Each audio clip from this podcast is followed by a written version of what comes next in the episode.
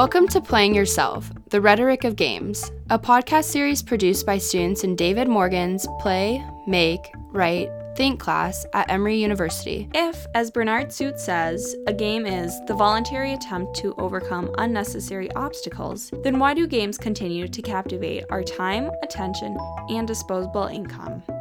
In each episode, we choose one game to play with a critical eye, analyzing its rhetorical situation, the sorts of obstacles it creates, the types of decisions players make in playing, the values or ways of thinking the game encourages, and the impact the game has. We'll pay attention to the medium of games, as well as their messages. And ultimately, we come to the question when playing a game, are you playing the game or are you playing yourself?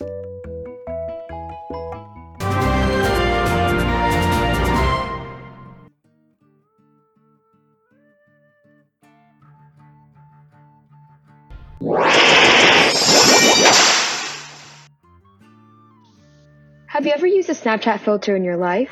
Well, the technology behind these Snapchat filters is the exact same that supports the immensely popular game Pokemon Go. In today's episode, we're gonna talk about the game Pokemon Go, how this is formed, and how it becomes so popular, but it doesn't still like still doesn't meet the goal of this game. This is Cleo. And this is Neha.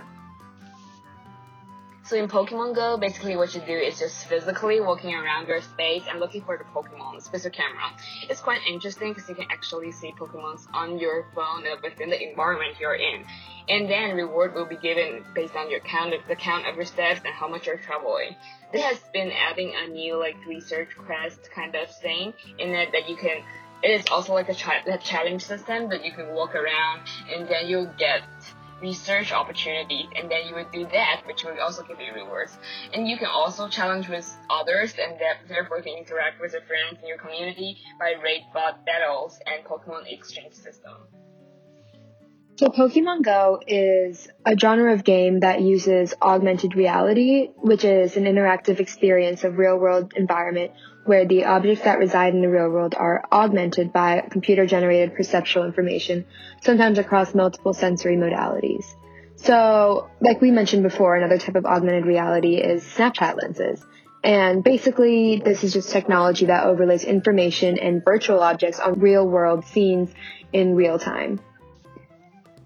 So this makes Pokemon Go different from other games because it links reality to the video game world. But actually, Pokemon Go is not the AR thing that has been out of the world. It's actually the AR technology has been out in the 1980s when Steve Mann developed the first portable computer called EyeTap, which is designed to be worn in front of the eye, and then recorded the scene to superimpose effects on it later, and showed it all to a user who could also play it via head movements. In 1987, Douglas George and Robert Morris developed the pro- prototype of heads-up display. It displayed astronomical data over the real sky. Pokemon Go was extremely popular when it was launched in 2016, and you wouldn't think that people are still playing it, but in fact they are.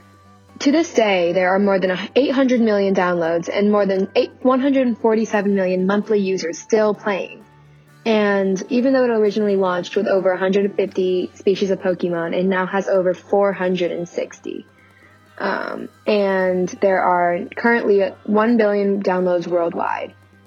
So, what makes this game that was released three years ago still popular? Why are people still playing this game?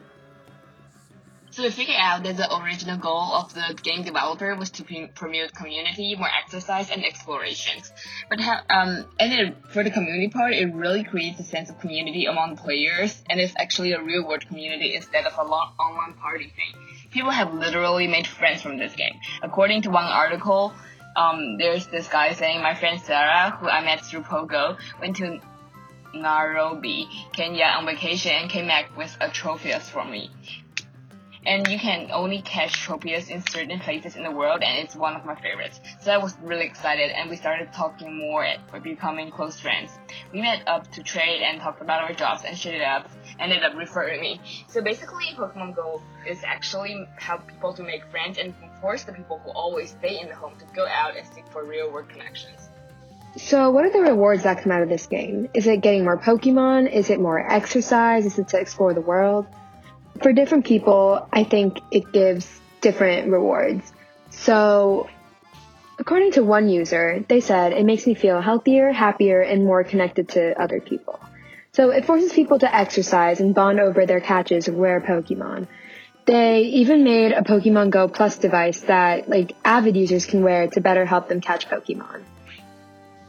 And this is not only affecting the world of the young people. Actually, an old guy in Japan, after he retired, he literally put like 10 phones in front of his, his bike and just going to ride bikes along the street to catch Pokemon. And this is really becoming a lifestyle of most people. Like they will go around exploring new stuff and that they haven't noticed before. And like catching Pokemon kind of become like a side quest of it. But the main quest is now to exercising and exploring.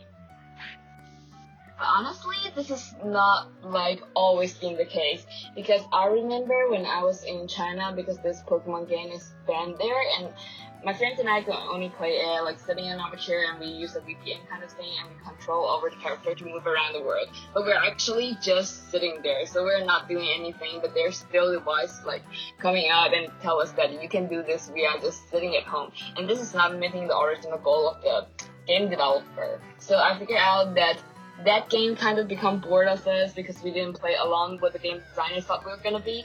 So maybe if you actually immerse in the game, you really gotta exercise it. Eventually, after a while, people obviously got bored of this game, and the, I think the question is how much of the boredom of the game con- is contributed to people not wanting to move. Like, how many people are too lazy to move around or just quit playing? So, first of all, people quickly found ways to cheat the system by getting in their car and driving really slowly, or as Cleo said, getting multiple phones. Um, so, I think the question that arises from this is that did is Pokemon Go tricking its players into getting exercise? And when people figure that out, are they getting mad about that and cheating the system? So maybe people aren't really playing it to get exercise, but it is a built-in external reward in the game. People start to recognize that, and that could become part of the draw for some people. But for other people, that's not what they want out of this game. And if people feel like they've been tricked, they won't really be interested in playing it anymore. But on the other hand, if you say that if there's a game and you say that it's straight up about exercise, people could get scared off and not want to play. So there's a trade off between that another side of this game is actually kind of reflect what is talked about in SuperBetter.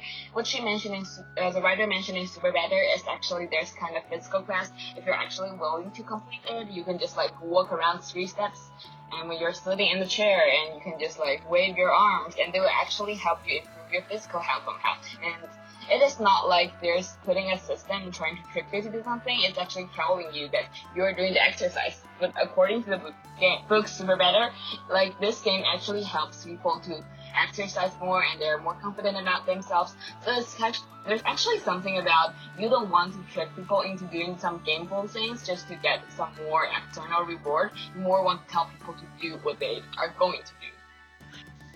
So based off of that, that jogs my memory about this game called The Walk, which was a fitness tracker where you have to walk to listen to a story that they tell you.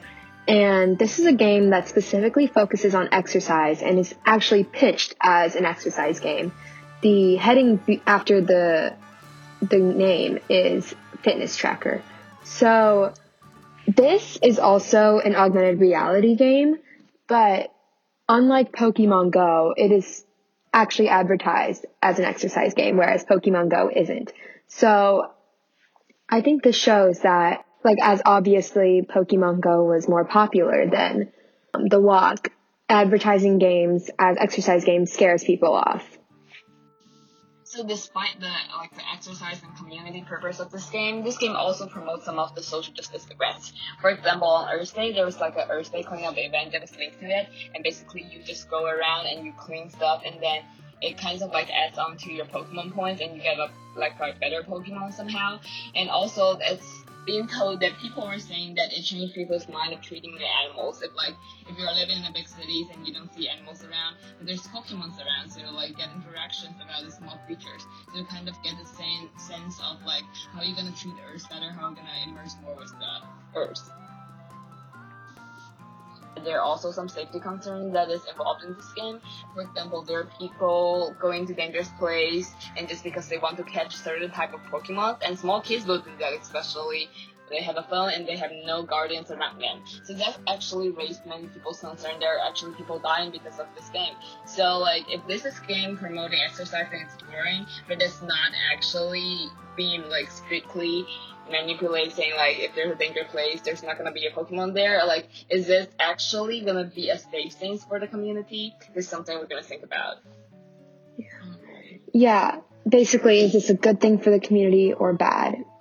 And what benefits outweigh the risks? So lastly, due to the immense popularity of this game, a lot of other competitors have actually put out games that are very similar to Pokemon Go. Jurassic World Alive was a game released recently about, and it's basically Pokemon Go, but you catch dinosaurs instead. So there are a lot of games that try to simulate the augmented reality theme of Pokemon Go, but none of them quite measure up, and I think the reason for this is that it fosters such a sense of community and people have been at it for so long that it's it's something that's hard to leave. So in conclusion, Pokemon Go fosters a sense of community, social interaction, exercise, and exploration.